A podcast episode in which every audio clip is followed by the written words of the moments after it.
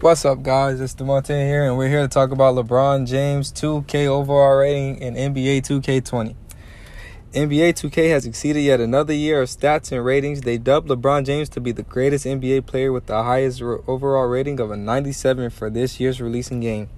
Despite his premier season in LA, his injury conflicts, and failure to make it to the playoffs, he still managed to be 2K20 top player and known legend to most of NBA fans. However, the king of NBA is finding game competition considering NBA All-Star Kawhi Leonard has the same rating as him, just not as powerful.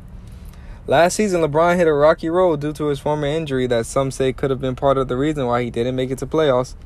Due to his groin injury, the Lakers decided to hold him out for the rest of the season so that his injury could heal completely and create a better success for them in the future.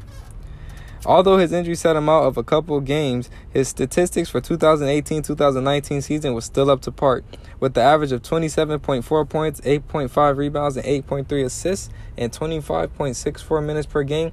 He still managed to stay on top of his game, which contributed to his overall rating as the highest in 2K. In my opinion, I do believe that LeBron James is currently the best NBA player in the league. However, I do disagree with his 2K ratings.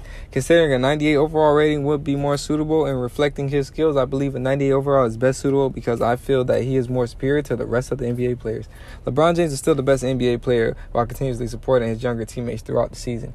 Even though I know Kawhi Leonard had a good season um, leading his team to the NBA Finals and being the NBA Finals MVP, I still feel like LeBron has a nod on him.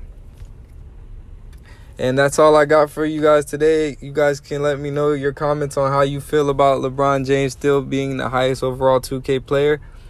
And you guys have a good one. Until next time. All right, guys, we are in today. We're here to talk about New Orleans Saints star receiver Michael Thomas gets paid. They came to an agreement on a five year, $100 million contract. This contract sets him to be the highest paid wide receiver in NFL history. Although 61 million of the money is guaranteed, it is still the most paid for any offensive player that's not a quarterback. This 26 year old considers himself as the most dominant offensive weapon. He collects 321 catches for 3,787 yards and 23 touchdowns in his first three seasons. These promising seasons drafted the ex Ohio State Buckeye 47th overall in 2016.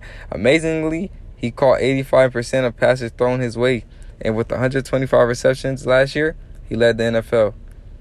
In my opinion, Michael Thomas has big shoes to fill in the upcoming season since he is the most paid wide receiver in the NFL. I feel he deserves his contract due to the fact that he is one of the NFL's most outbreaking young receivers. I also feel this contract sets a pathway for all NFL wide receivers to get paid the same way that deserves it. I'm now curious to see what the Atlanta Falcons will offer their star receiver Julio Jones now that their division rivals has offered their star receiver this type of contract. And that's all that we have for you guys today. Feel free to let me know how you feel on how Michael Thomas got paid. Do you agree with his contract? Do you disagree?